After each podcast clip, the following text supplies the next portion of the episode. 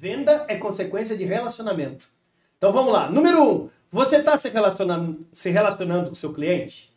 Número dois, você está cometendo o erro, que é o pecado capital de corretores amadores de seguro, que só entram em contato com o cliente um dia antes da pólice vencer. Número três, Cara, lembre-se de uma coisa, que pós-venda é a pré-venda de uma próxima venda. Você talvez, se você for casado, é noivo, tá namorando, você só tá nesse relacionamento porque o quê? Você dá assistência, você mantém. A venda é consequência de relacionamento duradouro e trazer soluções para as dores desse cliente. André, na teoria tá muito lindo, tá muito fácil. Não, não, não, vem comigo. Você deve estudar o comportamento do seu cliente todos os dias. Quando você estuda o comportamento, você antevê um problema dele. E você antevendo, o cara falou: Caraca, você conhece muito mais do meu trabalho do que eu. E aí você não começa a perder venda. Começa a nascer um milagre da venda, que é ganhar indicação desse novo cliente, desse cliente já prospectado.